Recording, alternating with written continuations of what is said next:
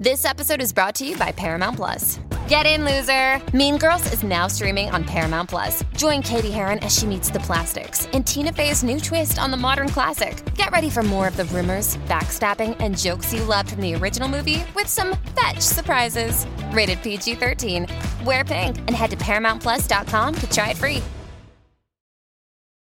Does Monday at the office feel like a storm? Not with Microsoft Copilot. That feeling when Copilot gets everyone up to speed instantly? It's sunny again. When Copilot simplifies complex data so your teams can act, that sun's shining on a beach. And when Copilot uncovers hidden insights, you're on that beach with your people and you find buried treasure. That's Microsoft Copilot. Learn more at Microsoft.com/slash AI for all. Forever. On today's episode of Weekend at Bergman's Boys Just Want to Have Fun, representing the art house, it's John Cassavetes' 1970 Husbands with Ben Gazzara, Peter Falk, and John Cassavetes. And representing the mainstream, it's Todd Phillips' 2009 super smash hit comedy, The Hangover, starring uh, who's Bradley Cooper, Ed Helms, Zach Galifianakis, Ken Jeong, Heather Graham. Lots of people are in it. Joe, Shelly, Michael, are you ready? Oh yeah. Then roll that theme song. Ah, it feels good every time. How you been, Joe? You had a good week? Yeah. Every week, you and I watch two movies together. Well, not quite together, cause we watch them apart. You at your house and me at mine. Whoa, every week we watch the same two movies. Barf and shit and come and piss. But how do we choose these two movies? Well, one is a brilliant, beautiful work of cinematic art, the height of the medium, and the other one Only me. is three. I'm talking popcorn, baby. Everything on what happens when we watch them back to back, and we have to say which one we like better. And we have to be honest. Welcome, welcome to Weekend at Bergman's. We're gonna watch an art house movie and a mainstream movie, and we're gonna tell you which one we like better. And the one that we like better is going to go into the canon, if I'm if I'm correct. No, and the no, one that and the, 100%. and the one that we did not like as much is going to go in the trash, Trash can, can. and we're never allowed to watch it again for the rest of our lives. As long which- as we live. Which this week is going to be a mercy, I feel, no matter how which way it goes. Wow. Um, I'm, I don't know. I don't know. We'll see. We let the conversation take Um, its course. I'm already incensed. I'm coming in with uh, ideas and, and, and, and preconceptions, but I'll let the conversation take its course. I'm willing to be swayed, My God. but I do have ideas. I'm thrilled. I do have ideas this week. got you right where I want you. Uh, welcome to Weekend at Bergman's. I'm Brett Boehm. I'm seated across from my co-host Joe Cilio. So happy to be here. This is a fucking dream. And if you are not watching on Forever, if you're not signed up for Forever Dog Plus, you're missing the boat this week because Yeah. every week we, we dress up uh, as, uh, as characters from the movie or sort of representative of the movies. I do the art house movie, you do the mainstream movie. Yes. Although it has been established that you are secretly, arguably, sort of more pretentious than I am. So maybe Right. at some point we switch. Hey, I mean, I'm open to anything. Let's keep I'm it. just let's, excited to be here, man. Let's let's table that for now, but let's think about that as an option. But for now, I'm dressed up as husbands. I'm kind of doing some gross hybrid of the three leads. Uh, I've got uh, two cigarettes, uh, uh, be smoking at the same time, uh, and then I have a, a, a vase full of uh, Yeah. full of beer. Yep. Um, which is probably maybe a, a, a tenth of the alcohol consumed in in husbands, if that, a an hundredth, that. friend. Yeah. So I tried to I tried to to sort of um, uh, imitate what would be a normal normal sized glass of beer in in husbands in the Right. era of husbands. Um, and um, I'm gonna try to get through it during And this your, your, your, recording. your, your theme song was giving me singing scene in Husband's Bar. Very, Thank and I felt like the woman being accosted Oh, during no. during Oh, that no. theme song. That is a terrifying, maybe uh, uh, uh, I mean, uh, almost a horror movie at moments. Husband. We'll talk. We'll talk about it. That was a terrifying scene. oh yeah, it's Um, very. Actually, we'll talk about it. Uh, so we do have two guests today, which is very exciting. We're not alone wait. for this because I do not want to be alone for this. No. Uh, so we have two guests. We'll Well, bring I'm on in a second. Uh, yeah, but you and I, I mean, that's that's It's- the. It's the the node and the anti-node. Thank you. Yeah. yeah, Just two two heads on one body at this point. Right, so, um, uh, and sometimes I'm like, is Joe even here? I'm like, like I like if you literally if this was a Harvey I'm not scenario, offended. I'm I would not be zero. surprised. You're you're correct. Yeah, literally. No, the fine. I'm expecting some point Yeah. Mm-hmm. some light to flash, and then I open my eyes, and you're just like a stuffed animal. Um, Yeah. And uh, it would not be surprising if, to find out if that No, so we have these wonderful guests. Wonderful guests. So let's. I mean, really quickly though, I wanted to check in because we don't really now that you are in baby mode. I've been MIA. We for don't like really talk weeks. at I've been all, MIA which is fine, which is fine, which is this fine. is our moment. Uh, I respect it. I understand it. Yeah. I've been through it. Uh, but just wanted to catch up. How's the, how how how are you? How's everything going? Thank you so much. Everything is great. Enzo is great. Sarah's parents arrived in town yesterday, so we got a nice little family backup support. Uh, but my baby is great. I miss him. I miss him right now. But that being said, I'm also happy to be here. You miss him right this moment. Sure, why That's not? You so missed your sweet. son? That's oh, Come of on. course, of course. yeah, I of miss course, my yeah. son. Miss my beautiful baby boy. Come on. That's so sweet. I'm only it's just human. sweet to hear. I'm yeah, only it's human. sweet to hear. Uh, well, let's bring on our guests. Um, this is very exciting. Um, these two have a great movie podcast. Our Yes. compatriots in the movie podcasting uh, uh, genre. Love it. Uh, a wonderful podcast called Everyone Is Hot, which I want to uh, talk about the premise of because it's got one of the great premises um, among movie podcasts. Uh, let's welcome to the show. Welcome to Weekend at Bergman's, Shelley Brooks and Michael Stevens. Hello. Hello. Hello, hello, hello. Hi, boys. I'm sorry to break up the sausage fest. Oh. We need a scene of me yelling at you and telling you, you need to get your life together, mister. Enough of these friends. I'm just going to Napa Valley. Uh, this is so exciting. Um, it's great to have you guys on. I wanted to talk about um, you ha- uh, have a podcast called Everyone Is Hot, where you look at um, un- uh, how would you phrase it? I, I don't want to unconventionally hot. What is what is the We- terminology Mm. used? Yeah, We struggle with this as well because Yeah. we We don't want to be like, all the who are the uggos that you're attracted right, to? Because that's not the premise. We've had some Right. very conventionally beautiful people as the choices on the show too, right, Michael? Yeah. Oh my God, Jennifer Lewis. Like you can't even Mhm. Yeah. you can't even argue. Yeah. Sandro. you know. Oh God. So, So it's hot. really about uh, people who are underappreciated That's as it. Being sex symbols or leading men and leading ladies. gosh, but we yes. have had some, you know, it started with the idea of, you know, truly unique character actors Yeah, because, you know, yeah. we've talked about Danny DeVito. We've Yep. talked, we had Shrek as one of the choices Love that it. a guest came Love in it. with. Hot. Love it. Very hot. Yeah. Very hot. Yeah. Um, and I yeah, I because I struggled too because you, you guys had me on, which was so nice, and I I tried to think That was so of- nice. I tried to think of. Uh, well, I did mention last week. Uh, this is the second podcast I've ever been invited on, so it was a true It's honor. a fucking it was a true honor. And we were like, what a get. yeah, we were, so busy we were on other freaking out. I cleared my schedule. I said I don't want to. Not nothing else. I got to do this. Um, but it was. Uh, I struggled too because I was like, I kept thinking of names, and I was like, I was like, but they're just like. They're super hot. Like I'm like I like I so eventually the rubric I came up with was like if within the movie that they're in, if the movie is framing them as sort of the like less because I eventually chose Holly Hunter in Broadcast News, who I think is just gor- gorgeous and Yeah. just smoking hot. And Other like, people pick so Shrek. attractive. People Shrek. but within bro- within broadcast DeVito, within okay. broadcast news, Uh-huh. you know, they Right, do the right, thing where they're like William Right. William Hurt, and then the, I can't remember the actress's name, but there's another woman who are like presented as like the super hot people, Right, right. Mm-hmm. and then they sort of play up. Holly Hunter is you know wh- whatever, not as attractive as those, and Albert Brooks as well. So that's kind of the. So I thought I guess that that would qualify. I don't know, but who are some of the other like the some of your favorite um uh people that have been chosen for for everyone is Ooh. hot. Hmm. Dan- Danny DeVito, Ruthless People is probably my f- favorite person that we've talked about. Yeah, That was a good one, especially because like Danny DeVito, I think you know is a handsome man. I'm attracted to Danny DeVito, but in Ruthless People, he tr- he plays like a true piece of shit. Yeah. So it was an interesting choice. but sec- sexy nonetheless. yeah. What, what it was what a a- good episode because Good. uh, our guest is an was an exceptionally tall woman, and so Mhm. she Yeah. picked uh, a short guy. So we did Short Kings. Love it. So I chose one of my classic faves, Sammy Davis Jr.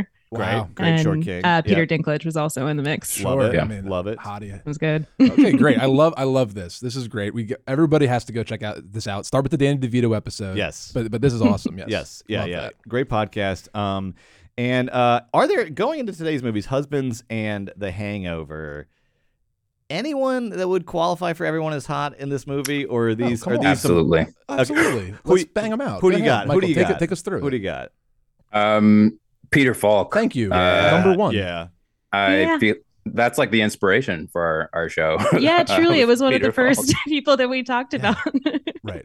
I mean, completely, and the the sex appeal is off the charts, but I can't Mm. locate the core of it. You know, it's just Yeah. it's just emanating from all all pores, but I don't. I would never be able to to get to the to the center of it. Someone uh, was going around on, on Twitter a couple weeks ago the the Rolling Stone cover with Peter Falk from the seventies, where he's sort of like shirt unbuttoned, sort of down to the middle, and is He's just got the looking, cigarette and he's like, cigarette. Yeah, yes, and it's just like it's always like the idea of uh, people, a guy who's like been through it. There's something about Yeah. like Peter Falk's like Mhm. been through Mhm. it. He's like coming off of Mhm. something.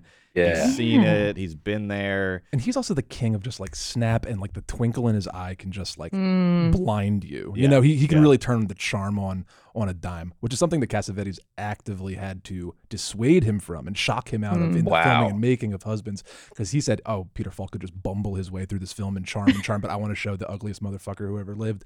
So he had to like brutalize Falk on set. You know, Yeah. know. We'll, we'll, we'll, we'll, we'll talk. You know, we're gonna talk. uh, yeah, I, I don't know. Uh. I'm down on Cassavetes right now after watching Husbands, but we'll yeah. Mm. Honey, I'm up on Cassavetes Oh my right now. God. And sorry, we just need to establish. We, we're Sorry. just going to establish Yeah. the dynamic. We early of on the- take- early, early on, we're going to pick take our each little, other's temperature early on. I'm I'm up. Um, I'm where okay. I won't. all right, rush you know. I'm actually, let's sorry. start Yeah. there. All right. If this Yeah. was a like, if we were doing some kind of trending up, Stop, trending stop. down, Cassavetes, your stop. feelings, because I, I have to imagine, and this was, I, I have to say too, this pairing was. Uh, uh, suggested by Shelley and Michael. This was a Oh, this was a really? Shelley- yeah, this, this was this was uh, this Wait, was well, their pairing. Thank, thank you you. very much. Um, and I loved it because I I was trying to I was thinking of The Hangover very early on for this uh, show, but was struggling to come up with. th- There was almost like a, an excess of, of options to pair uh, Mm, sure. um, the Hangover with. But Husbands, I thought was just absolutely perfect. Yeah. Um, uh, just boys behaving badly, whatever you want to say. Yeah. Um, in different. it's almost silly how it maps. Like three friends with a missing fourth friend. Yep. They have Yeah. major life events, a wedding and a funeral. Mm. You're they so go right. on these yeah. like a- adventures. They go to Vegas. They go to London. Flawless. Uh, exactly. Wait, so so where are you on the Cassavetes stock Yes. market? Is Trending up, Cassavetes trending down. and then I'd love to. Yeah, I'd love to get into. Yes. some Are you talk- talk into Cassavetes husbands. right now, or are you or are you kind of like, uh, Where are we? where where are we? Big time Cassavetes. Thank no, you. I I love Husbands. I hated it the Thank first time you. I saw it. I love it now. Uh, I'm a little worried because he has been, I think, declared uh, film Twitter's new wife guy, like unproblematic wife guy, and I'm like, ooh. What? Uh, oh, If problematic. you're looking for an unproblematic wife guy, he's not the guy to look. Yeah. Honest to God. But okay, so happy. Okay, love that because I'm also hot up on Cassavetes. Michael, where are you netting out right now? Uh, this is my third viewing of Husbands. So uh, I didn't like it the first time. I didn't like it the second time. And then the third time, I feel like I was finally convinced because, uh, oof. And there it is, I mean, three against one. I'm yeah. thrilled. I'm excited. Let's get into. well, I will. fl- I will say though, Yeah. there is something interesting here, which is this is this is the first time I ever watched. I've ever seen Husbands. This is my first viewing of Mm. Husbands. I do like Cassavetes, kind of like you know, I've I, I like him a lot throughout my life.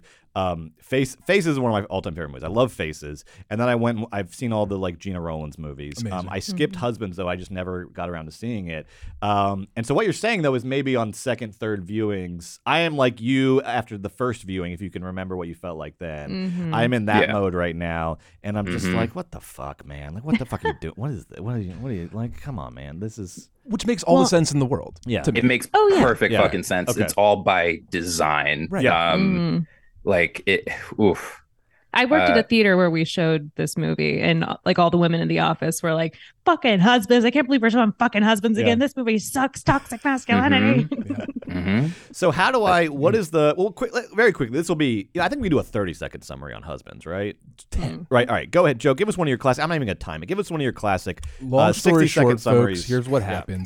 Uh, there's four friends, and then one, and they're all like middle-aged, um, middle-class white guys. And then one of the friends passes away, and then the three guys spend the two days, the 48 hours after the funeral, just drinking together and you know uh, going through a range of emotions, and then eventually their exploits lead them to London, where they have another series of exploits. And there's a drinking, and there's cheating on their wives, and then at the end of the film, they go home. And it would remind you of a Cassavetes film in the sense that it, you know, looks and feels documentary-ish, kind of in his way. Thank you. Um, so, how did you, Shelley and Michael? How did you? What what was different in the second and third viewings? What what am I maybe going to discover? What am I missing now, and we'll discover later on multiple viewings of this movie? How did you come around on it? Oof. So first time I was like, this is unpleasant. Um, this is awful. These are all the worst things about uh, men in one place. Um, this movie is so fucking long. Uh, and then the second viewing was for this show. I was like, all right, well, I guess we're watching this again. Fuck. Um, all right. Um, It was your idea, Michael. Just like by you know, just I will say, I think Unfortunately, maybe. it was yeah, my yeah. idea. Uh, uh, okay, it It wasn't- was- there's no was- it teamwork was Shelley's involved. It was idea. just Shelley. I'm sorry. Yeah, I'm remembering now. I got two lists. This was on Shelley's list. Okay, So, I'm, yeah, I'm sorry to interrupt. yeah. Okay, cool. yeah i did not want to watch either of these um and then i fell asleep uh during the second half and so i was like Fair, all right fair. yesterday i was like i gotta i gotta watch this again but i'll watch it and uh From the beginning or from where you left off?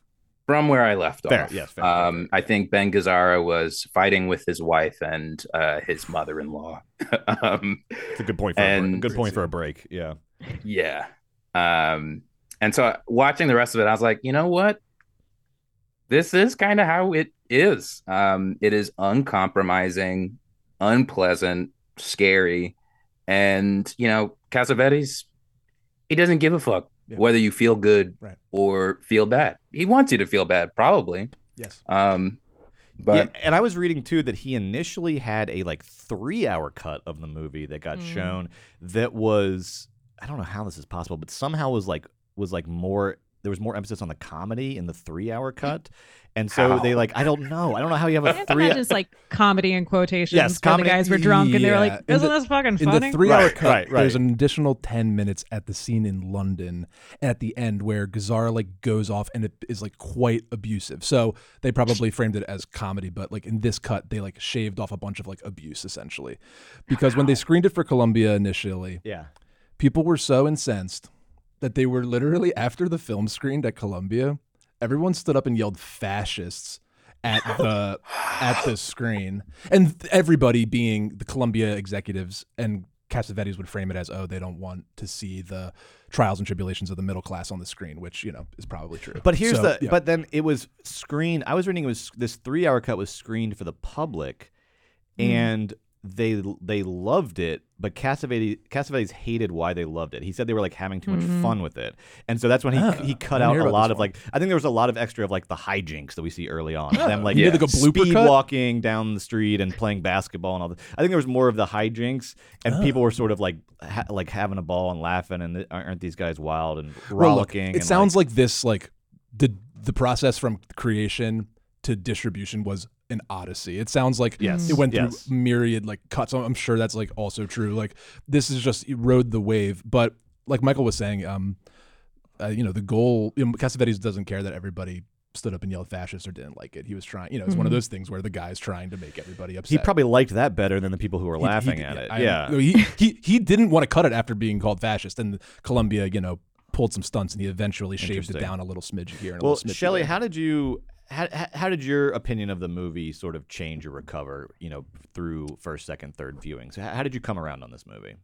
Yeah, I mean, first viewing, I I kind of checked out because it's just so it's so long. Yeah, I mean that yeah. the scene in the bar with them improvising, like I really appreciate it now, but when I first watched it, I, it felt very indulgent, and I think also my sort of like relationship with gender politics has changed over time. So I think when I first saw it a few years ago, all I could see was like a guy indulging in this like portrait of toxic masculinity and feeling like it was like overly sympathetic to it.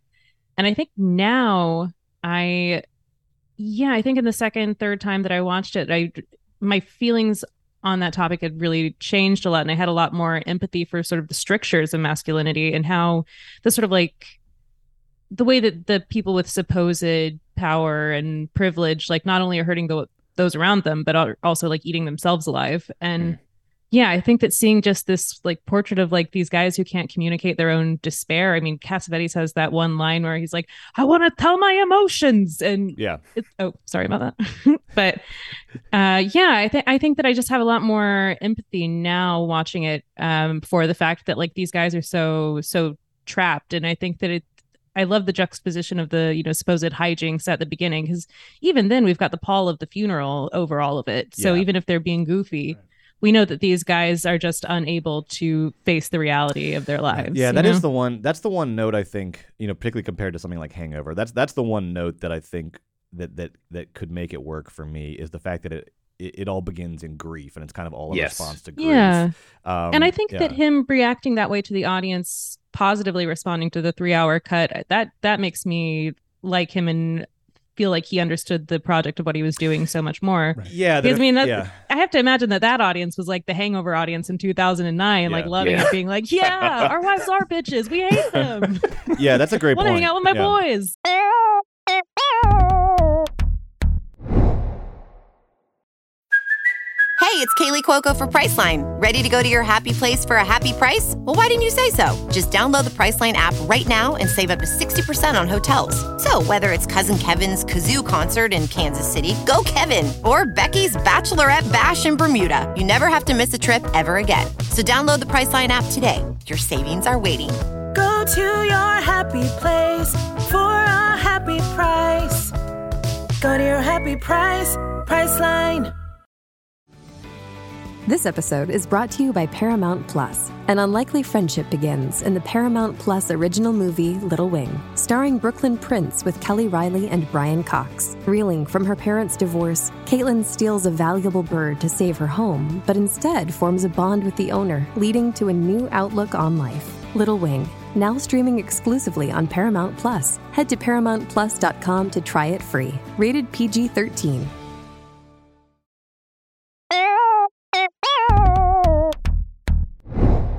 And, and and not just grief, but the like the existential dilemma of like we could be turned off, the lights could be turned off at Mm. any second. Because I love that's why I love the I do love the photo montage into the Mm. funeral so of them good. right of them just like you see them around a pool and they're flexing and they're and they're being goofy and they're being goofy guys or whatever and then one of them is just gone and then Yeah. so I think it's the grief over his loss but then the awareness that any of them could could kind of could kind of you know the light could Yeah, turn off because at any I mean they're like in their 30s, they're maybe 40 in this, and Cassavetes died Yeah. at fif- 59. Yeah. Is that right? I believe so. Yeah. Yeah. yeah, on the young side for sure. Um, yeah, okay, yeah. I, I, I could start. I guess. Yeah, I guess my question is sort of as the movie develops, to what extent does he remain?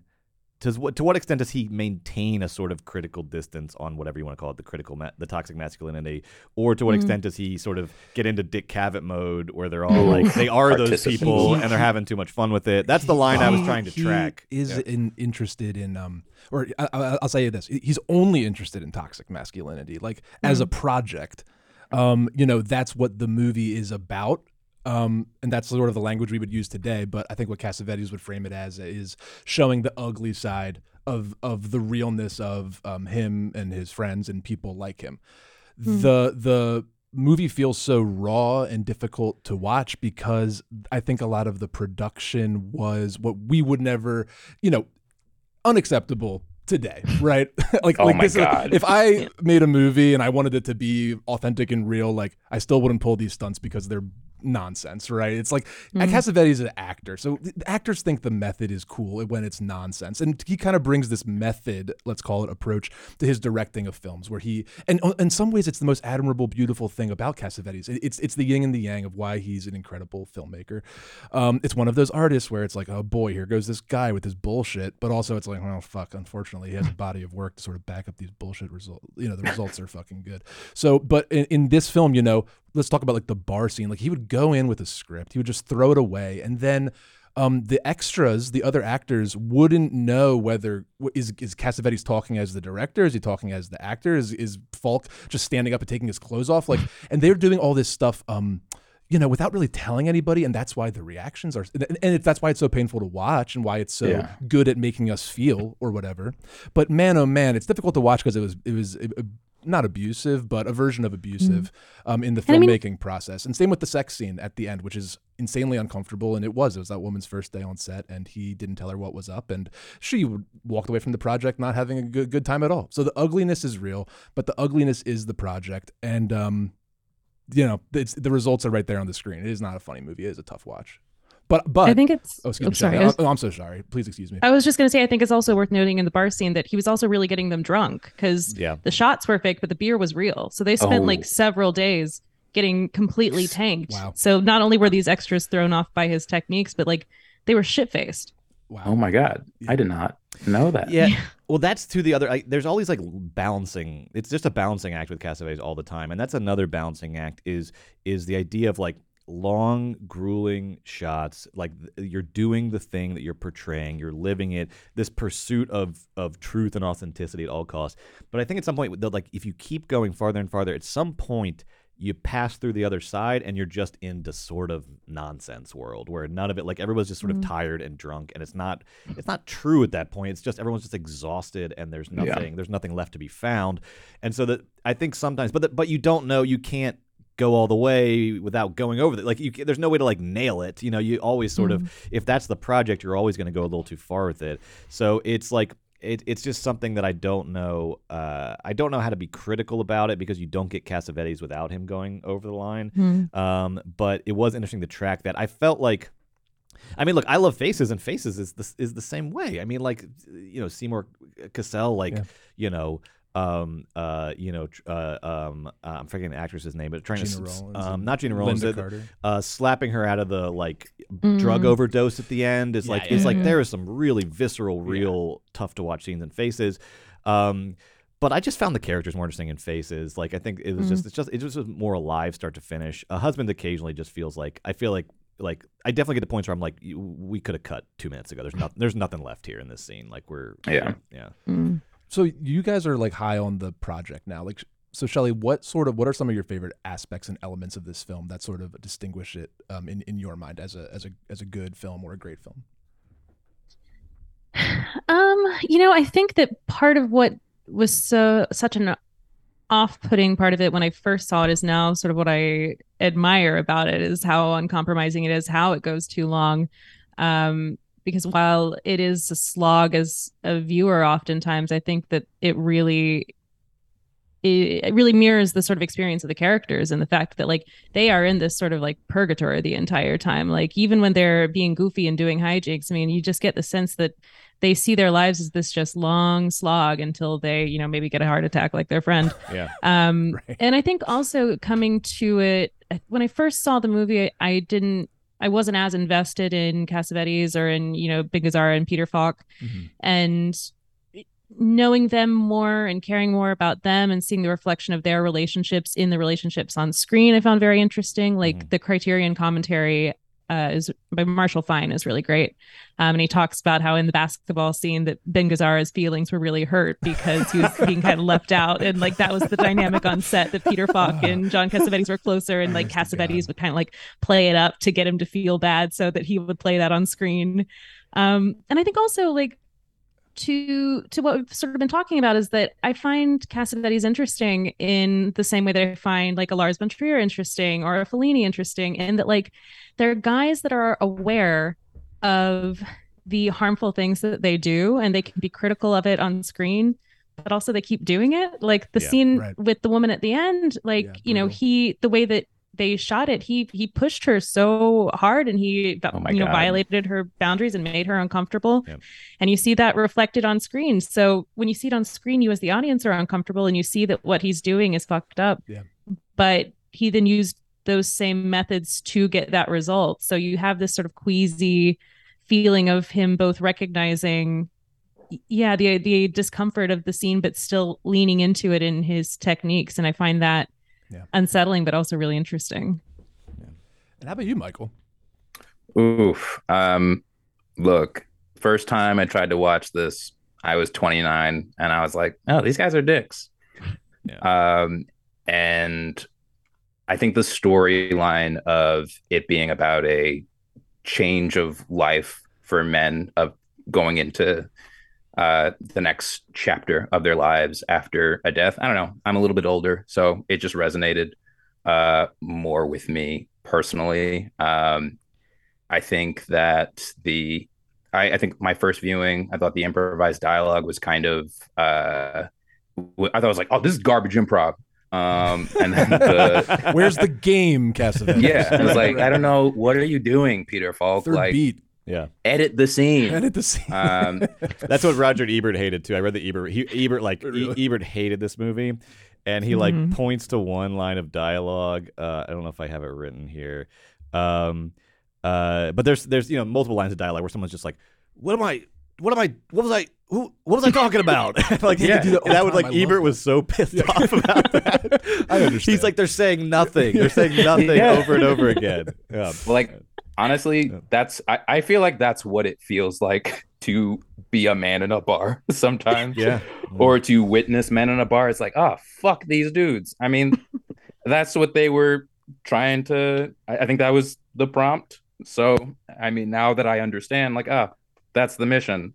Create an unpleasant experience. Yeah, right. an unpleasant uh sad slog. Yeah. uh mind you i'm been thinking about this movie a lot measured against the hangover and then i guess dude where's my car which is another movie i yeah, I want to. I want to. So- talk about this. So we were we were doing a uh, we had a nice email thread going, um, and uh, some movie stuff came up that I wanted to talk about as well. Um, uh, and first, yeah, Michael, you said that you watched Dude, Where's My Car before watching uh, these two movies. How, how did Yes. that how did how did that happen? Uh, uh, and what was the How'd what? What was the viewing like? What was the viewing like? And look, I, no shade. I, I like I, I, I when you said that I was like maybe watch I- it tonight. I was like I might watch Where's Firing it up. My Car tonight. Yeah, like Yeah, How is it? How's it yeah. hold up? What's going on with Dude? Where's my car? But I just want to know, like, what what was that? Yeah, what was the what was the context of seeing it uh, before these two, and how does the how did this trio all, all play together? Uh, so my partner wanted to watch a movie. Uh, she's like, "Let's watch Dude, Where's My Car?" I said, "I ain't never seen it before." I watched it. Um, look, some of the shit doesn't hold up, uh, but I had a great time. They don't make I'm watching this tonight. Comedies this tonight, like yeah. "Dude, Where's My Car?" anymore. Um, it you. makes me so sad. um, so I was pretty high on Dude, Where's My Car? I was not looking forward to seeing The Hangover, a movie that I saw one time before in tw- 2009, Mhm. um, which was an era where I feel like, what, four years before that, wasn't Wedding Crashers like the big comedy? Mm. Um, so I don't know. I feel like Hangover, it's kind of an evolution of like Yeah. that brand of comedy from uh, the early 2000s. Um, I watched the whole thing at like 12 o'clock on Sunday. Uh, it bummed me out. Yeah, yeah. it bummed me the fuck out. more And than so husbands? like- oh, no, no, no. Sorry. The Hangover. no, I'm saying did it bum you out more than sad uh, husbands? Ooh. What which movie that- bummed you out more? Ooh, that's a great question. Which movie bummed One me movie's out? trying very hard to bum you out. One movie is not trying trying to do the opposite of bumming you out. Which one? Ooh, honestly, uh, I'm going to say The Hangover probably bummed me out more because um, Uh huh. Todd Phillips continued to make movies and eventually made the Joker. That's right. Yeah. And part two. Yeah, yeah. We we brought that up a lot too, and we're trying to like navigate how to like have a how, navigate sort of our judgment on these movies. A lot of times, I do look at the post career, and if they were success, Yeah. like let's say like uh, I, I went through that with uh, Knocked Up, where I was like, Yeah. where like Knocked Up to me, uh, the parts of it were um were were worse because of the massive massive career that like spawned off of it and continues to like happen and you know um i mean look i watched uh, maybe we'll have to cut this but like there was i i, I definitely saw a, a couple bros commercials where they mentioned judd apatow's name and not billy eichner's and i was like what the fuck what the Hey, fuck We don't look. You know what? Maybe this is What a did they good, do? Maybe He- this is a he- good, he maybe this a is a, maybe this is a good time to do this. yeah Brian, our producer, went to the LA screening premiere last night of Bros. So very Oh. quick, Very why not in the middle of the podcast? Brian, do you have a review of the movie Bros, which comes out this weekend? you got to be honest you're on bergman's you got to be honest Oh, I'll be honest. Ooh, what happened? kill you. How's Bros? Apatow is back, baby. Yeah, It's not his movie. yeah, It's not his movie. yeah. Apatow is back. Apatow comedies are back. Yeah. Billy Eichner, Billy Eichner and and Judd Apatow and uh, Nicholas Stol- Stoller. Uh, I mean, they they made uh, they made an absolutely beautiful, All right, he's funny being rom honest. com. He's being honest. I mean, it's uh oh Judd Judd's back in the house, man. That's what I like to hear. It's a juggernaut. All right. It's a Yeah. it's a juggernaut. All right, bo- folks, see bros. Um, He never left. He's just the Trump of comedy, slapping his name on shit that he doesn't even that he doesn't even have anything to do with. But, I, but good for you. There's Good 20 you. shows on this network Brett doesn't fucking touch. His name's on every episode. First name, executive produced by Brett Bohm. I um yeah. So before we get into Hangover, though, I do want to land please, plane please. on um uh, on what is this husbands. Sorry, because I because I want now I'm interested to kind of like reassess with you now that you know. But but but before I before I do, I just want to say, I um husbands is a really difficult watch. I would the scene in the bar where they are accosting that woman to sing good or pretty or whatever reminds me of Act Three of the Texas Chainsaw Massacre. The- the- it, Yeah. it reminds Yeah. me of the Yeah. scene It's Grandpa. when they are. She is tied to that chair, getting you know leather faced Yeah. for like 10, 15 minutes. Like I was like, holy shit, this literally reminds me of, of that. And you know, horror and comedy are two sides of the same coin. And Cassavetes is just fucking dancing on that line to terrifying effects. Um, he terrorizes his his audience, his, his actors, except of course his boys, uh, And Falk, who they all just like slap each other's ass for fucking you know. 14 weeks making the movie torturing actresses and stuff. And you know, 9 times 99 times out of 100 when you're doing your nonsense and like oh, it's supposed to make you feel bad. Then you get bullshit like Blonde, where everyone's like, "What? The, hmm. Thanks, I Oh do, my I, I do feel bad, and this stinks, and there's no artistry here. And why would you make a movie to make people feel bad? But that isn't my experience of Husbands at all. It's a movie that's supposed to show you the dark underpinnings of modern American society or whatever. It's a kind of movie that's supposed to reveal masculinity and be as ugly as possible as a as an exercise and as a practice.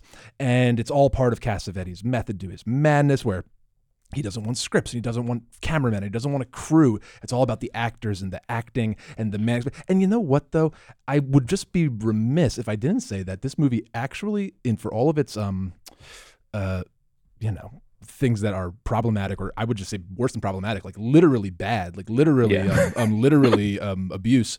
Unfortunately, I do have to report that this movie is fucking fire, and um, Mm. i- he Yeah. really pulls it off. And if there's anybody, I think in this one, you know, in Faces, they're all actors, and in this one, there's a ton of like people in a scene that are getting abused by the actors. You know, like in, in Faces, there's like four of them, five of them, Right. and they're all working together to like be crazy and weird. And in this one, it's just the three guys just accosting everybody. But man, uh, oh man, like it leaves you sort of like um, it, le- it left me sort of like hollowed out, uh, dejected. And you know what it really does? Unfortunately, it just tells you more about men in America than a lot of movies that are trying to do the same thing because you know, unfortunately, that process folds into the results, and, and it really is like an ugly little chapter. But I, you know, only only a guy as um, annoying and brilliant as Cassavetes could pull it off. So that's sort of where I where I net out on on on husbands. Yeah, and to bring back Knocked Up, I think I think you are right about that. That because Knocked Up is also trying to show like you know it's trying to at some level like criticize man boy behavior or sort of like or sort of present it as like foolish and and and uh, stunted, but it's ultimately too sentimental about masculinity at the same time, and so it just Mhm. never lands the plane because it ultimately likes its characters too much and doesn't want to be too harsh on them. Wants to give them redemption arcs, wants to like ultimately root for them, and wants you to root for them. Um, and so I, I, I, I listen, uh, totally honestly, listening to you guys talk about husbands is is is making me turn turn the plane around a bit on this. I am doing a, I wouldn't say a 180. I'm doing I'm doing like a 110 right now. I'm kind of I'm starting to come back around. Okay, cool. Um, I do see what you're saying, um, and think you know, you know, acknowledging that Cassavetes wanted to make it harsh, did not want to make it enjoyable, does seem Yeah. to imply that he sort of knew the mission of the movie. Uh, I will also say really quickly, out of context, I finding out that Cassavetes' character is a dentist, I've ne- I've never I've never laughed harder in a movie. That was one of the funniest things I've ever seen in a movie, where he just is suddenly a dentist and Peter Falk is in the room like while he's like That was so funny. He just I like know, comes in just- and like, just, like, goes sort of like almost does dentistry on a patient, and she's like on laughing gas or something. I don't know, but like, but that scene was was was truly funny to me. But, He's a yeah. dentist in the vein of like Little Shop of Horrors dentist. Oh, I love that scene. Uh, and they're like smoking in the dentistry. And they're just like They smoke on the Smoking while they play subway. He sits basketball. down. He talks. Yeah, I know. Bring it back. Just like yeah, like smoking, like long shots, and you know, just the whole like. I don't know what it is about Cassavetes films because sometimes people, you know, fancy themselves uh, independent auteurs, but sometimes people mm. actually are, and he's actually mm. one that like. He's a, it's like, I love the Lars von Trier comparison, Shelley. It's that kind of thing where it's like I don't want Lars von Trier near me or my family as long as I live, but I'm not going to sit here and tell you the man doesn't make a good movie. You know what Yeah. I mean? Like, unfortunately, sometimes we just got. I mean, you you don't have to. I'll just say sometimes I unfortunately have to go. Ah, fuck that crazy person has actually made a good movie. Shit. Yeah. He, he's one of those guys. You know. I, I don't know what to tell you. Um. Anyway. um, well, and speaking of auteurs, another thing that came up in that email thread, um, Shelley, you were talking about um, uh, that you like you're, you're a fan of Peter Greenaway, a fan of uh, the Cook, the Thief, His Wife, and Her Lover, which we watched last week. Mm-hmm. Um, and you even you had a, a, a experience interviewing Greenaway. Is this right? I did. did? Yeah. Right. cool. Yeah, on the subject of uh, psycho tours that you wouldn't no way. Wait, tell us everything. Please tell us everything. Uh, so this was very interesting. Um, in undergrad, I wrote for our college's film journal, and I uh, was really into Peter Greenaway. Like in high school and in college, I like was obsessed with him, and I've. This is a habit that I haven't entirely quit. I've mostly quit because now I've like actually, you know, worked with some filmmakers like in a professional capacity, so I I can't like risk it anymore. But like especially in college and right afterwards, I had a tendency to just like look up the emails of filmmakers that I liked and like send him a note. Like I've had a long correspondence with Guy Maddin because I just Oh emailed my him one day and was like, "Hey, I like your stuff. Let me know if so you ever need someone to like get coffee on your movies." That's awesome. um so I did this with Peter Greenaway. He had, and this only works with like a certain kind of like celebrated but niche auteur. Yeah, yeah. Because they're the only ones who will like put their email online for everyone to see. yeah. So Peter Greenaway had it on his website, and I was writing for this film journal. I was like, "Well, real quick, what was email?" the like, real quick the domain? What are we talking? Gmail, Hotmail? Do you remember Yahoo? uh, oh, it was something. I, I believe it was something crazy that I had like never even heard Okay, of, alright, makes and I was makes like, of course, Yeah. this like Yeah. you know Mm. sixty something British man at the time, I think. Uh, but yeah, so I, I pitched it to the the film journal, and they're like, of course, Peter Greenaway, come on. Uh, he responded almost immediately. Uh, he said he wanted to do the interview via email, and I was to send one question at a time, and he would write back to me. So I sent him my original question. He wrote back a response that was like 10 paragraphs long about the state of cinema that was only like vaguely connected to the question that I sent. I was like, okay, it's going to be a long interview if this is the first answer. Uh, sent him a second one. Never follow, never got back to me. Wow. So we just, so we just Wow. published a one question interview with Off the That's awesome. Well, what did he say about the state of cinema? Um, he's basically said it's shit. Uh, that it hasn't progressed at all since the birth of cinema. That Martin Scorsese is not doing anything different from like what the Lumiere brothers were doing. Wow. Bang. Wow. Yeah, shots fired. He also then kept making comparisons to other art forms. He's like, consider between 1875 and 2012. Perfect. What happened in literature in that time? Not taking into account the fact that there were like thousands of years of literature Yeah. prior Yeah. to those years. But yeah, he was talking about how terrible it was and how we had to uh, keep our eyes open because there's going to be a digital revolution if only we would accept the challenge. Oh, dang. Truer words. All right, I am. Uh, Shelley, is it all right if I put a link to this interview in the in, Oh, our, in our show please. notes? Okay, if you look at our show notes, you can see a link to this Oh, I'm interview. reading it. That's Um, great. Yeah, I, I I- I read it when you sent it. it. It is amazing. It's amazing. And it's so. What did um? How did you? What was your entry point into Greenaway? Uh, was it uh, Cook it Thief was or was the it? the cook. Yeah, yeah, yeah. Because I had that book, A Thousand and One Movies to Watch Before You Die. Yep. and that was in it. So that was the starting point. And also, I was like, you know, a little nerd teen, and so I watched like a lot of like BBC productions of Yeah. Shakespeare from the mm. eighties. Yeah. Cool. And so there are all these like small time British mm-hmm. actors who would show up in Yep. his movies and like show show dongs. Yeah. Oh. Hell yeah. Those were the days. Those were the days. Oh, That's amazing. great. Which mean- do you guys think he's really going to go through it with it and kill himself? Peter. Yeah, because he said he was going to kill himself at 80. Why not? 80. Godard I mean, just killed Godard, himself. yeah, Godard beat him to the punch. Yeah, Yeah, But Godard he's still like thunder. working. He's only 80. Well, I, I I'm not think saying he, he, like, should. miscalculated. I'm just saying I, w- I would take that crazy Slight, man. it at his is word. slightly different. Eighty, like ninety-one for 91. Godard felt like, yeah, do it, man. Toast. Yeah, do, go ahead. I, like that's that's a you're ninety-one. Go Yeah, for it. yeah. Eighty for some reason, I'm like, give it, give it, give it a couple years. I'm not. I'm not saying he should. I'm just saying if he said that to you or he said that, he will do it. He's crazy. He said it publicly for Yeah. years, but I have to wonder if he's like looking at the calendar on the wall and he's like, oh, Uh-oh. you know, when, when- yeah, when he, when he was like 30, he didn't know like okay, 80 in the future is not going to be 80 today. Yeah, you know, right. maybe he just mis- Yeah. miscalculated a, a bit there. Yeah, it's like when you're 19 and you're like, God, when I'm 30, I'm going to be basically dead. Yeah, yeah. I'm 30 now. So. Yeah, no. What is he like living in the Cotswolds now? Having like, yeah, he's fine. Yeah. I'm sure he's like, I don't, I, yeah, I, I was wrong. He's so happy, I'm sorry. Give me as much life as you got, so please. satisfied.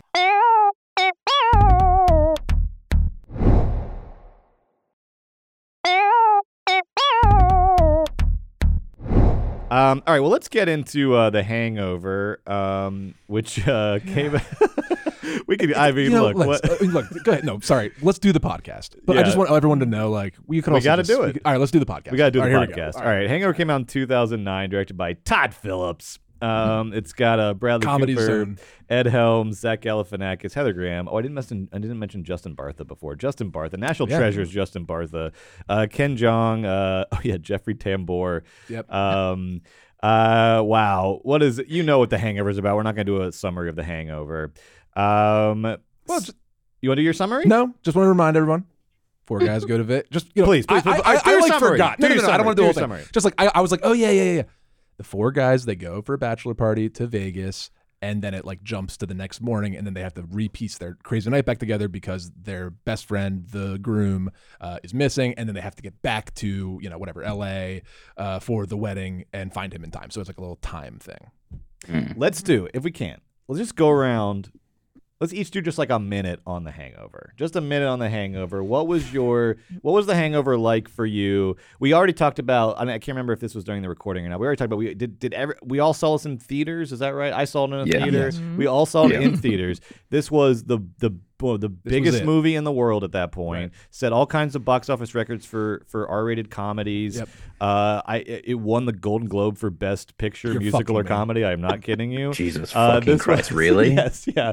It not what got, the Looks fuck unstoppable. is wrong with this country? didn't Oh, just get nominated, won. They went up on stage and collected the award. I It adore was- that. That category is eternally the funniest category Yeah. every year for Yeah. all the history of Golden Globes. I think the, the, best the one. tourist got nominated comedy, one year. The tourist Yeah. comedy musical. That is the best. Okay, It's truly just people are just. I'm actually surprised buying that comedy actually nominations. won. Usually, it's just like you know, Walk Hard or not Walk Hard. Um, what's the real one with Joaquin Phoenix? Oh, walk the line. Oh, Yeah, it's, it's yeah, always yeah. like Walk the Oh. Line wins Right, best comedy every year Yes, at the yeah. Golden Globes. Yeah. Um, yeah. Sorry, Dad. So it it yeah, this was a, a big deal. It, it spawned. I mean, when has like a, an original comedy IP ever spawned two sequels? It had, it had like a full like not since the Yeah, days no. of like you know the '80s comedies, but like Police it- Academy. Yeah, yeah, exactly. Not since the days of Police Yes, Academy. exactly. Um, what it you know um it, it got it got two sequels. Big phenomenon. You know, launched uh, Galifianakis into the stratosphere, Bradley Cooper into the stratosphere, uh, Ed Helms into the sort of near Homesphere. I mean, he had a hell, hell of a incredible. career. Yeah. Um, I like Helms. Works.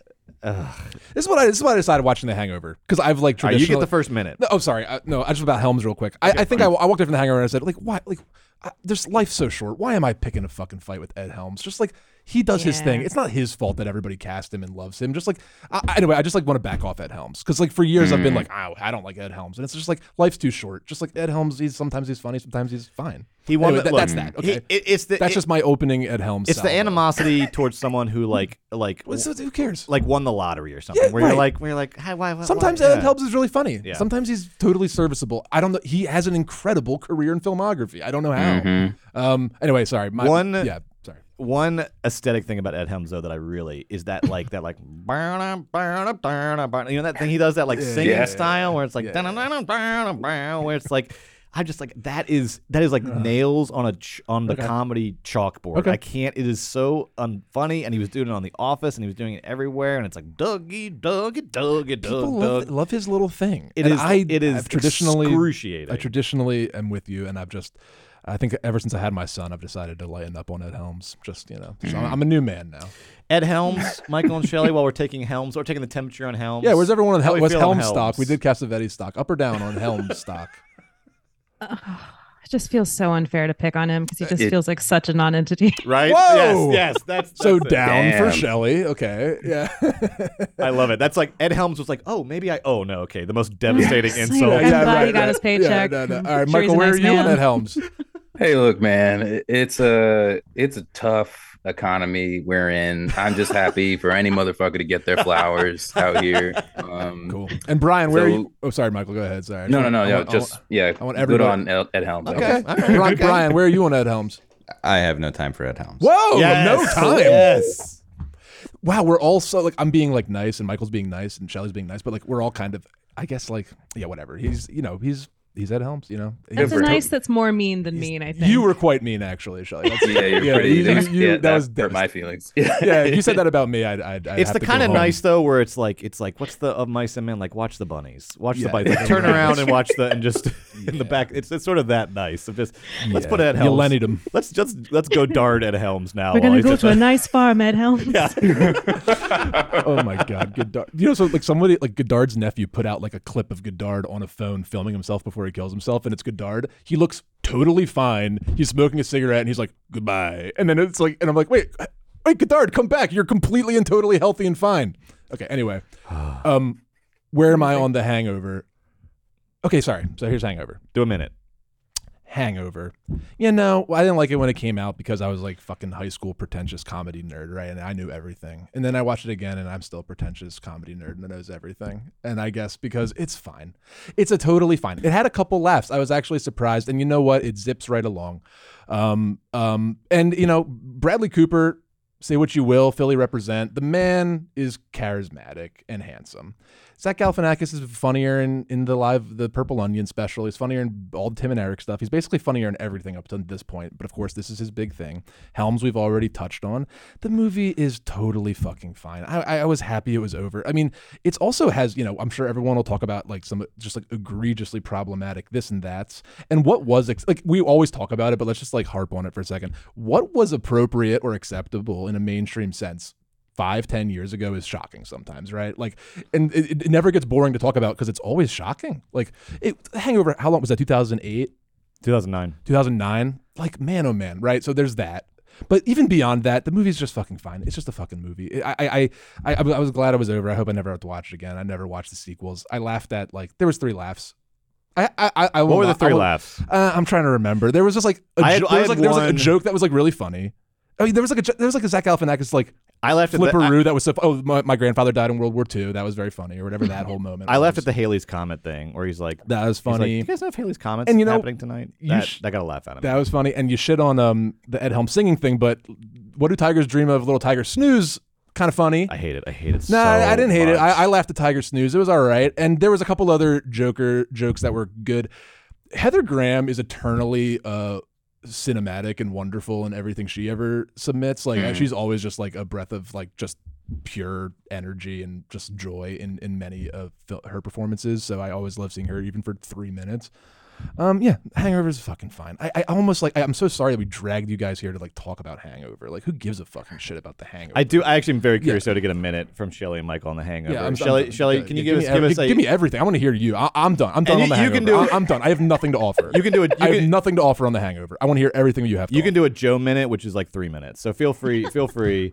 Uh, Sh- Shelley, Shelley on the Hangover, please. Um, I'm not sure that I have a Joe minute in me. Um, I took notes during the movies. I took copious notes on husbands. I've got a real short list of them here for The Hangover. Uh, started out on, on a positive. Genuinely laughed at the stun gun bit. Uh, Riggle and Cleo King, very funny. also laughed at Shut That Baby Up. Uh, in the first 15 minutes, we have F word, R word, and two shrill girlfriends. Mm-hmm. Uh, poor Heather Graham and Ken Jeong. Mhm. Uh, the line "I hate Godzilla too." Yeah, Mm. rough. Uh, interesting parallel. Think a lot of sober guys in this cast, and a lot of sauce hounds for life and husbands. Interesting parallel. Yeah. Uh, the lines "I married a whore," "How dare you?" She's a nice lady. Oh. Uh, Ken Oof. Jeong is hot? Question mark? Question mark? Love it. Mhm. Uh, this Yes. is a horror film, and Yes. then that's what guys do. Those are all my notes. Okay. Michael, That's ha- what guys do. It was a quote. That is not my opinion on Yep, guys. right, yes, yes. Rough. Uh, Michael, the Hangover. What do you got? Um, okay. So uh I did I forgot that there were women in this movie, but thank you for reminding me that Heather Fair. Graham was in Fair. this movie. Um she was very pleasant to see. Always. Um yeah. Um I don't know. I kept thinking about how like the worst dudes at eh, like in my college or at my job would love this movie and quote this movie uh very often. Um the Vegas travel montage uh I don't know, feels douchey. I don't know. They don't really play they play all the hits. Um thought it was a very interesting pairing with husbands. I actually think that watching this made me like husbands. Mm, uh, they yeah. both kind of explore the secret worlds of like upper middle class straight white men, and uh, both of them scared the shit out of me. But the main, I, I guess, difference between the two, um, I mean, ab- aside from the genre and all that shit, is that I feel like the husbands was really interested in these men, whereas the Hangover doesn't really give a shit about any of these men, um, which makes the comedy fucking suffer. Um, I don't know. I I, I kind of liked. I'm thinking about other uh, Todd Phillips movies. I kind of liked uh, Starsky and Hutch when I saw it. I was like 14, Yeah. and I I kind of liked. I liked old school. I liked old school, but this one just kind of felt like bullshit. I mean, how many times does uh, Bradley Cooper say, "Come on, guys, let's get our shit together"? Like, Yeah. how many fucking times are you gonna Yeah. write that as a line? Yeah. Um, But man, he's handsome so yeah, I- I don't really have a strong opinion about any of anyone's performance. Like everybody was just kind of getting that check, um, and then they made two more, which perplexes me. Um, Yeah.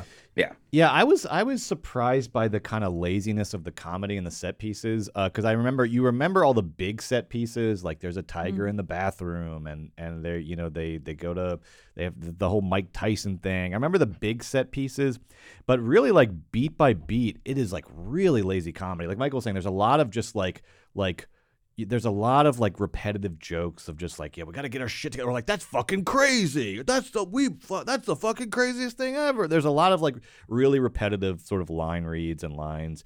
Um, there's some just straight up like like you said the, the road trip to Vegas like where they like almost get hit by that car. I'm just like what is what why what if it's not even a joke? There's no like there's no nothing happens that nothing comes of it. Uh, and then later when they're like in the middle of like their big set piece run, uh, they like they find that like uh con used condom in the car and they're throwing the used condom around. And I was like it's such a like Yeah. that's such a small small joke. It's such a tiny joke. It's such a little little dumb joke uh, but it gets thrown into these like bigger so it just like it's the the comedy overall is like really lazy. And I just like a step like I'm not even gonna judge this movie morally because it feels like a waste of time. It's obviously Yeah. all trash but like but like aesthetically just there is the lack of because this feels like a moral judgment but it's more of an aesthetic judgment that like the thing that bothers me the most beyond the casual homophobia and the the latent misogyny or the overt misogyny of it all is just the complete like in the end despite all the crazy shit, the complete lack of consequences at the very at the end, like that these characters all come out for the better from it, is just such an aesthetically bad decision that I hate so much.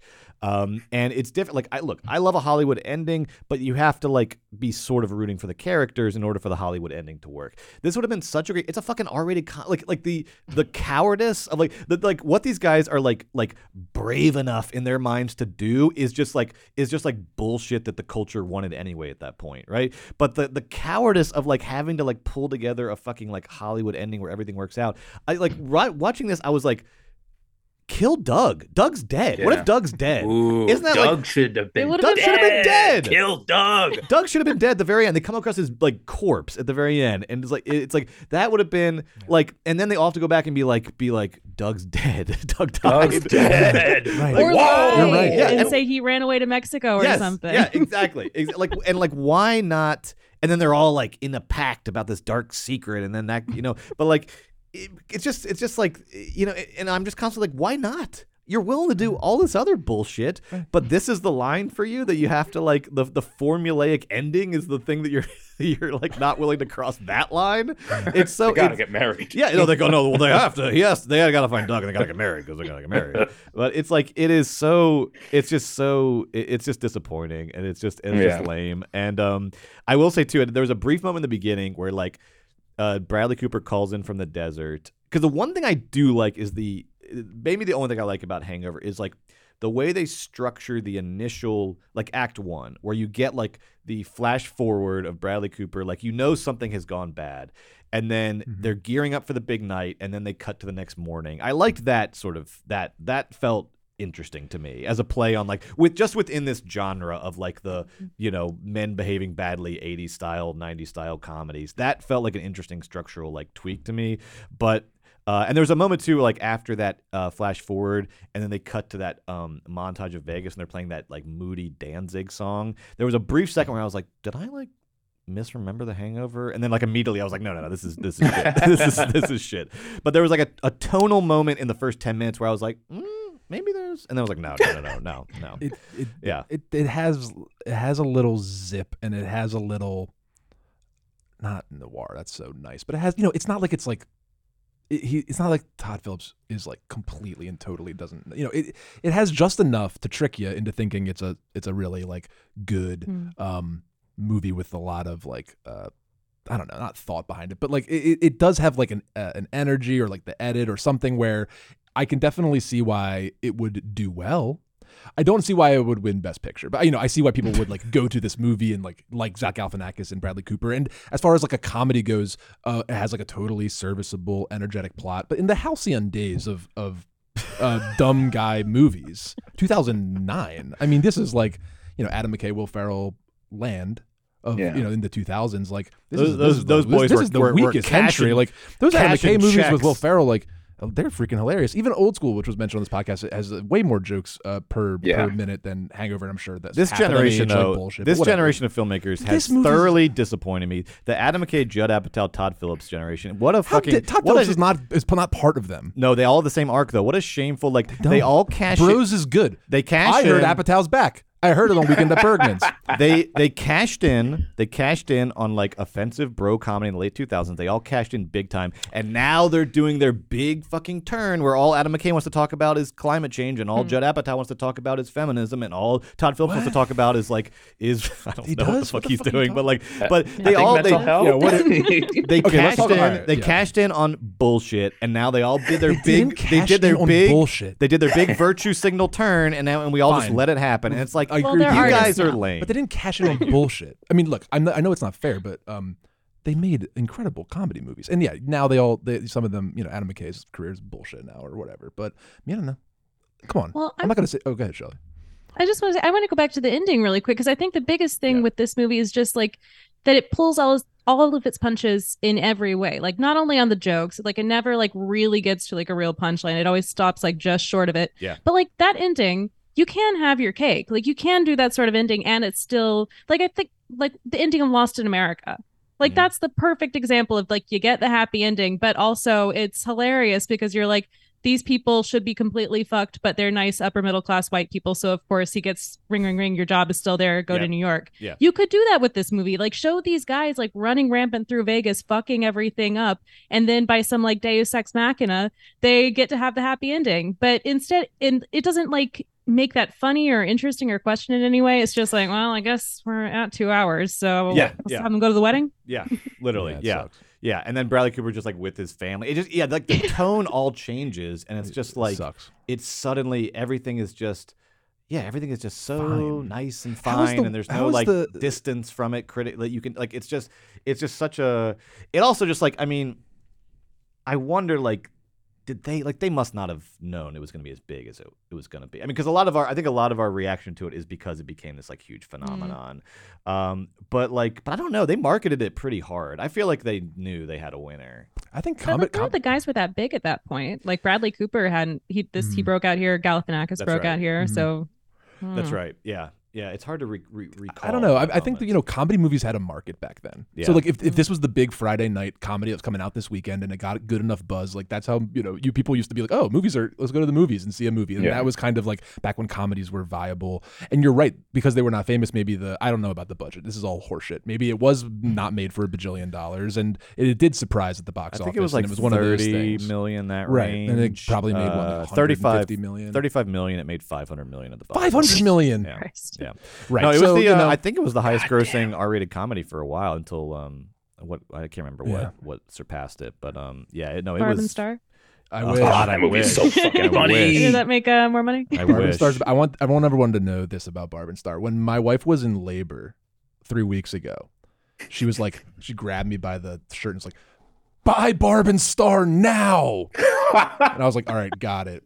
And then um, she she's that's not the way she is. She asked very nicely, and then we bought Barb and Star, and it like got us through labor because that is like just her favorite movie, and you know it's fucking perfect. She didn't say That's great.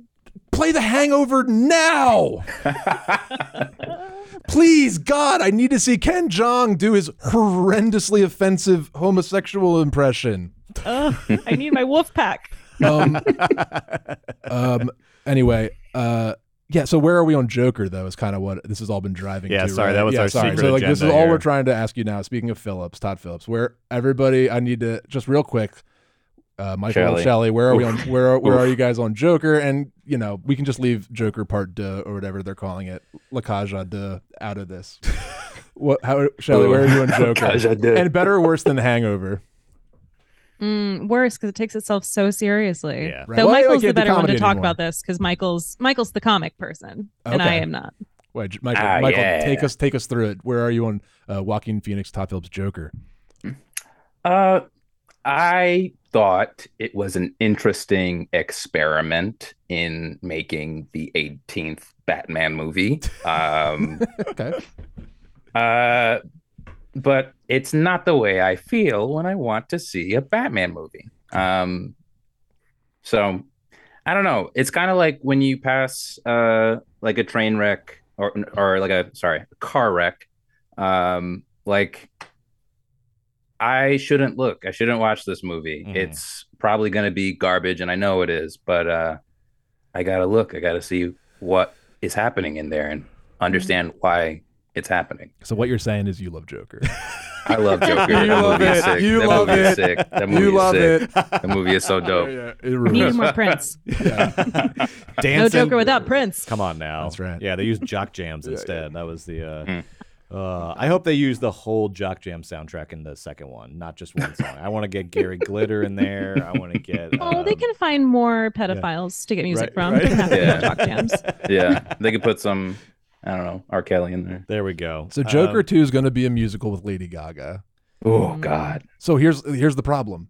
Well, well, we love Lady Gaga, I love Lady Gaga Of so course. fucking much. and we Mm. know she can sing, and we you know what sucks? We know Joaquin Phoenix can act, but I fucking Mm. hate like the- the joke. Like it's not like um, it's like so what? He did a really good job. Like it's just I don't know, just not for But me. Whatever. Did he? Yeah. fine. I. I, I don't know. You know, It's I- like- it's it- it's so it's it's just lost in the haze of the bullshit. Like he's the Uh. Joker, and the Joker's really scary now, and Joaquin Phoenix is it's just Joker's great is a question, classic Shelley. example of like it's like the the technique is there and the commitment is Mm, there. But if. I don't, if the if the appeal, if there's no appeal to it, then the technique and the commitment is pointless. There's no like, there's just nothing interesting about the performance to me. It's just, it's just a So miserable. I've got a playwright friend who would always talk about how he would make fun of actors because he's like, oh God, actors love to have like a tick. He's like, God, if you let an actor have Yeah, a limp, yeah. they'll be so happy. Yeah. And that felt like the entire performance in Joker. He's like, oh God, I can do so many ticks. It's gonna be so good. That was I will I will be uh Yeah. I I'm gonna shamefully admit that I saw the uh the Woody Allen film that Will Ferrell was in when it came Melinda- out. Uh, Melinda, Melinda, Melinda. Melinda. right? Yeah, We all and I love think it, that yeah. was, and of course that was Will Ferrell doing. He was like, "Now you do a Woody Allen impression in my movie," um, and so it was Will Ferrell doing Woody Allen. But I remember he like he that he was an actor, right? And he would always add a limp to that was his thing. He would like he was like I did Lear, but I did it with a limp, and he's like, and so he's like, and I did this, but I did it with a limp, and it was like his e- the the, the edge that he brought to every character uh, is that he added a limp to it, which is a very funny joke. When I Uh, saw uh, Kevin joke. Yeah. Spacey do Richard the Third at BAM on his like, in, a, in an alley, you saw Okay, it too.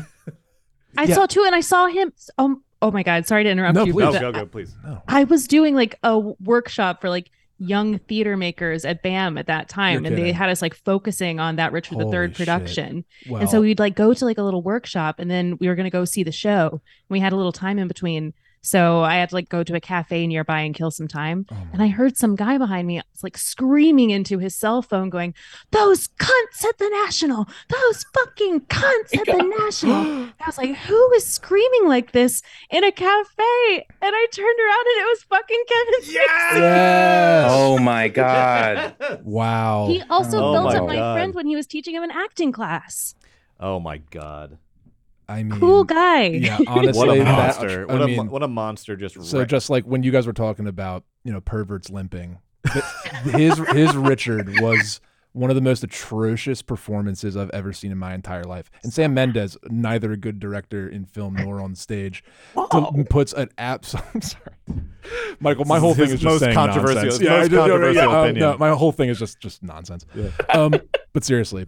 And and except Revolutionary Road, is that him? That movie's good Mm. because Yeah. because because I like good actors acting. But everything else, Look, Richard nonsense. III though is But anyway, such a it's the mo it's the hammiest Shakespeare. well, then it's such a Brett- it's so imagine Spacey yeah. doing it. I I mean, know, they made a whole documentary about it. And he did a voice. Yeah, it was ho- horrible. it was unbelievable. And then you know all the BAM members, you know, You Bank know- of you America know- paid for it. And everyone stood up and clapped. Only upside is that the end of it, they hung him upside down like Mussolini. they did, and Oh, I okay, I can love now have that. that image in my head for the rest of my life when I think about Kevin Spacey.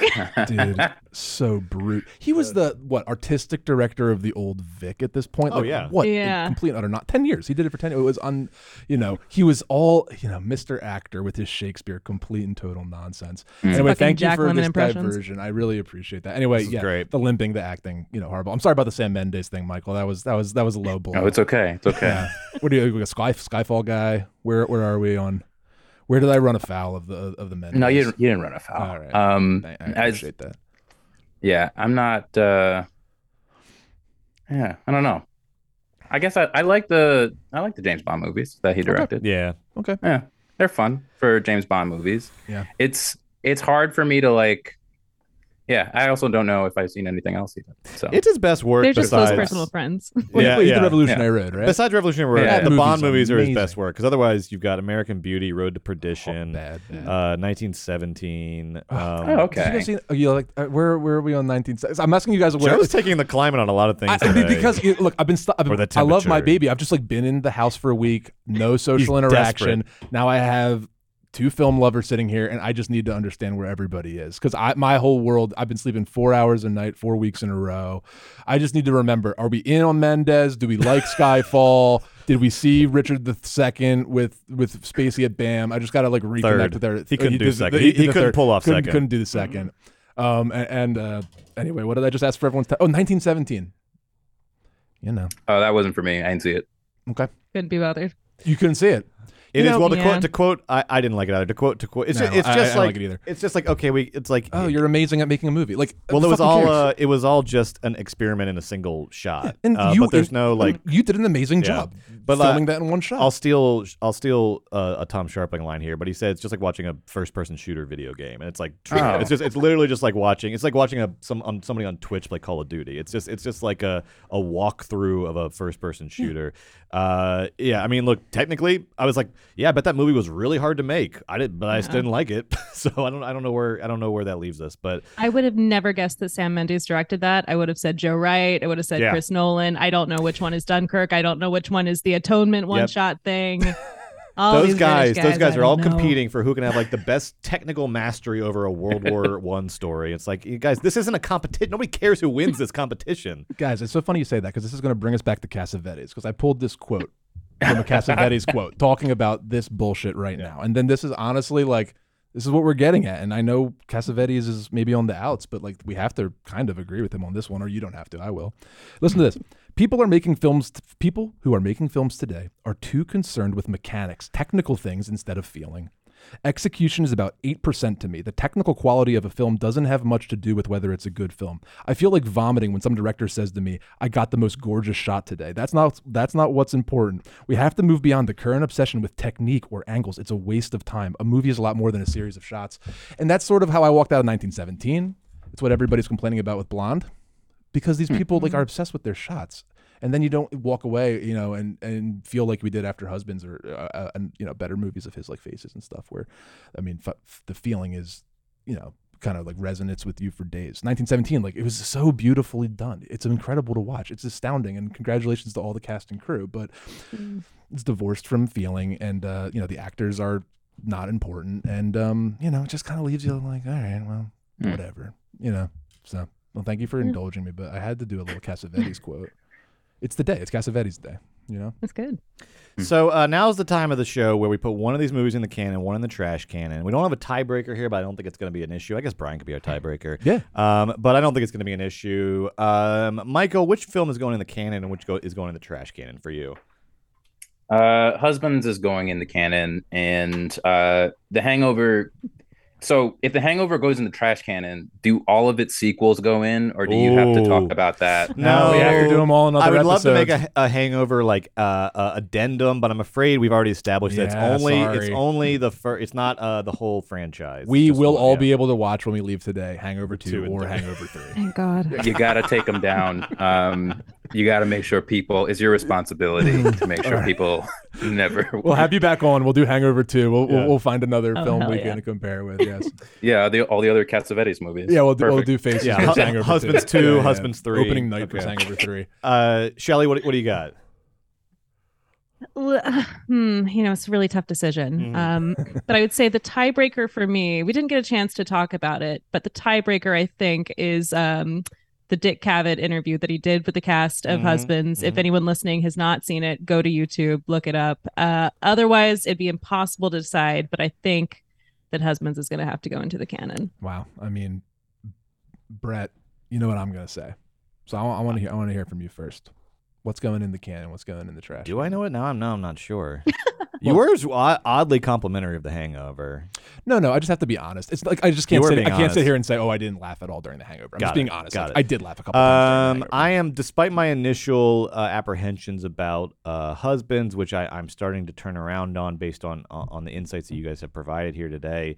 Uh, I am. I was always going to put husbands in the canon, but now I am firmly and and confidently putting it in the canon, and I am putting uh, the Hangover in uh, the the deepest, the ninth circle of the trash Whoa. canon. Yeah. Wow. Damn. I'm putting Hangover in the canon. Or, sorry. Husband- Guys, I'm asleep. First thought, best thought.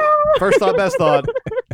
I wish that was true, but unfortunately, I really did. Um, you know, enjoy is a weird word, but uh, Husbands is an incredible film, and I'm really glad that we watched it for the podcast. So thank you both very much for for sharing uh, that horror. So sorry, you have to say it. Uh, you have to say Oh, it. Uh, Husbands is going in the canon, Canon. and The Hangover Is is going going in the- forever and in always in the in the tra- trash trash canon. canon. I can Okay. never watch The Hangover again. I can watch Hangover Part Two or Part Three. Okay, and we didn't have you guys sign anything, but just but but i- Yeah, you agree, implicitly you agree that to never watch The Hangover again for the rest of your lives. Wow. Yeah, Never. sorry. Uh, if it's on an airplane next to you, you have to shield your eyes. If it's Yeah. on at a bar, you have to you have Leave. To go like you have to I'll ask people to turn that shit off. There we Yeah. go. Like, you There can't we watch go. that around me. I'm There we go. allergic. There we That's go. right, yeah. I made a promise. I was on weekend at Bergman's. Exactly. Um, well, Shelly and Michael, thank you so much for joining us today. This was such a pleasure. Um, thank you for this pairing. Uh, I'm happy with every, how everything turned out. I think we did a did a good job here today. I think we did. I think we did our I think we did our job. Um, and uh, everyone should uh, should check out uh, everyone is hot on your Apple on your podcast apps. Mm-hmm. Uh, anything else you guys want to uh, plug? Anything else going on? Uh, n- no, my life Nah, is I just boring. got work, man. well, well, check out the everyone. show is on hiatus at the moment, but we'll be back very soon. Oh, so good. if it looks like the episodes are out of date, it's just because we've been getting ready. All right, to well, catch back. up, folks. There we go. up So you're in between. catalog. We're in between seasons of Everyone Is Hot. Go back and catch up on uh, the back catalog now. Yes. Uh, a lot of great episodes there to, to dig into, and then look forward. Subscribe now, and then look forward to the uh, the new season coming out. That's awesome. Um, any projected ETA on that? Just very soon. Soon. Soon. There you go. Uh, Soon. Maybe, maybe next month. Any, project, okay, any okay. projected hotties, any previews, any scoop, scoop us. Yeah, who we on got coming up Bergman's. in the Please, next- our lips are zipped. Oh, wow. All right. You got to tune I'm in. gonna. All right. I think. There we go. I mean, Oh. I want to get some uh, thoughts. I want to get some thoughts. I want to get some thoughts. You mean from us? From us? Yeah, yeah, yeah. Oh. Oh, jeez. Um, well, Brett was on. Well, I he, was he on said with, with a beautiful uh, woman. Uh, I'm sorry. Yeah. So I already I already teased Okay. my my uh, uh so people who are forthcoming not traditionally like Justin I mean, Long. But Yeah. okay, Joe, we got a Justin Long from Brian. I'm gonna say my, one of Mm. my all-time favorite, you know, person that you know is obviously gorgeous, but blah blah blah, is Shelley Duvall. that would be who I would say because Shelley Duvall. I mean, she's so interesting looking that I think she's the most beautiful, you know, woman in the world. But she's Which So obviously- when are you Long. coming on? Yeah. Well, hey, I'll do Shelley Duvall a- anytime. I'm a big fan. We can talk Nashville, we talk Shining. You know, it's all it's all there. We love it. That's what I'd say. Yeah. That's what I'd say. Love it. That's awesome. Um, well, I think that's it for today. Follow us uh, at Weekend Bergman on Twitter and Instagram and TikTok. Uh, we put clips on there. Uh, send us your ideas for pairings. Um, you can just hit us up on the socials with those. Um, and yeah, thank you so much. And we will. What, what are we doing? Oh, we're about to. Oh, this is very exciting. Two announcements actually, really quickly. We are about to get into our October episodes, which means you know what we are doing spooky movies. We're doing horror movies all October. Joe could not be happier. Honestly. he's a horror freak. Let's go. Uh, I love horror movies as well. We are going to do uh, all horror pairings. Oh, what are we doing uh, first? for the month of October? Uh, I have to pull it I'm up. sorry. But while I I'm do doing that, every week. I'm sorry. while I am doing that, we are going to start, I believe, next week, Joe, if this is okay with you. Next week, uh, we record on Monday nights. We're going to start uh, just live streaming all of our recordings uh, because we love having people in the chat. We love uh, interacting with, Yeah. with all of you. It's a lot of fun. We've done it twice and it was a total blast. Uh, so we're just going to start making that part of the part of the the thing. We'll live stream our Monday night recordings if you want to join us for that. That'd be awesome. Uh, if, if if you don't, you want to just keep listening to us as a podcast. That's great. Or if you want to do both, uh, but what, but we're also going to start releasing on Wednesdays instead of Fridays. Um, uh, get those things out a little faster, a little faster for everybody. Um, so live streaming on Mondays. Episodes are going to start coming out on Wednesdays. This is starting next week with our horror movies. And I was looking up. Um, I was looking up uh, what we're doing. And I, I have an announcement. Oh, Oh Brian, surprise, please, Brian, surprise please. announcement. Brian, please. I am committing for the month of October. Oh my God. This is neither of these guys know this. Wait, what? What? Holy what, for what's the month of October, I am committing to to watching all the movies. Yes. Yeah. Well, look, Let's go. for the month of October. Then we have our tiebreak vote. We have our tiebreaker vote. There Yeah, we go. Uh, in the event of split votes. Um, That's amazing. What? What convinced you?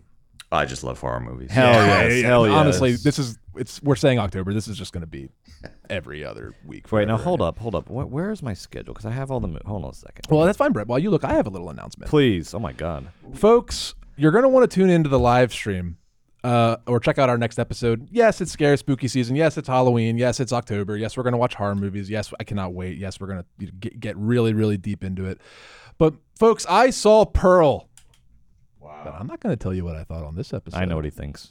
well yeah you're my friend and we text i'm going to tell you when we start october horror movies tune in to hear my review of pearl i hated x did ti west win me over patton oswalt liked pearl find out next week Uh, so this is what we're doing in October. I'm going to run through the whole October uh, uh, uh, timeline. So the first one, I love this. This actually came. I don't. The, the chat disappeared, so I don't know who said this, but in one of our Twitch live streams, I think it was Blade versus Nosferatu, we were asking people to shout out pairings. You remember that? Yeah.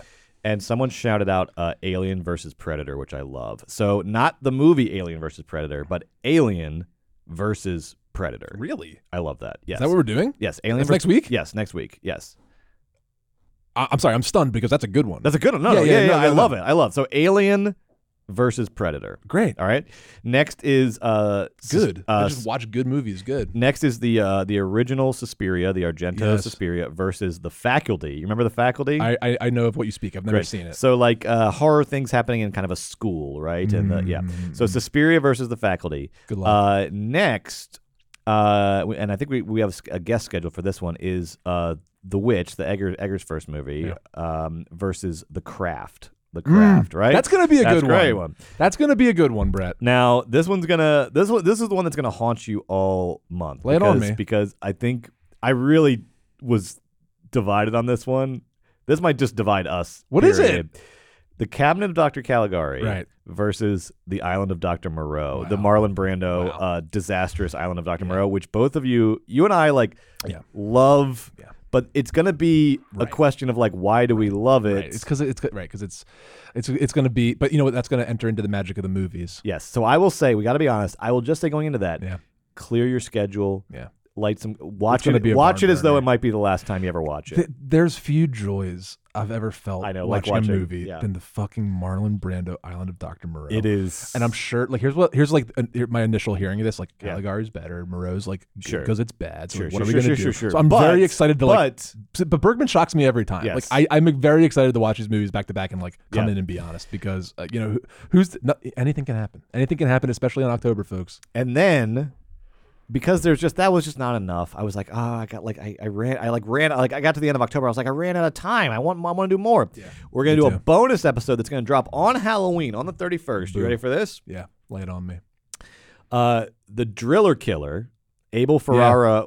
Uh, Abel Ferrara is the Driller Killer versus Candyman. The Driller original? Killer uh, versus the original Candyman. This is gonna, guys. This month is gonna be. This is it. I love it. This This, is month it. is going to be so much This fun. This is it. um, So that is October. Uh, that's our Halloween timeline. We're going to start um, live streaming our Monday recordings, and episodes will start dropping on Wednesdays. Um, and that's that. I'm very excited. All God right. bless. God bless you. God bless America. All right. Bye. Forever. Dog. This has been a Forever Dog production. Executive produced by Brett Boehm, Joe Cilio, and Alex Ramsey.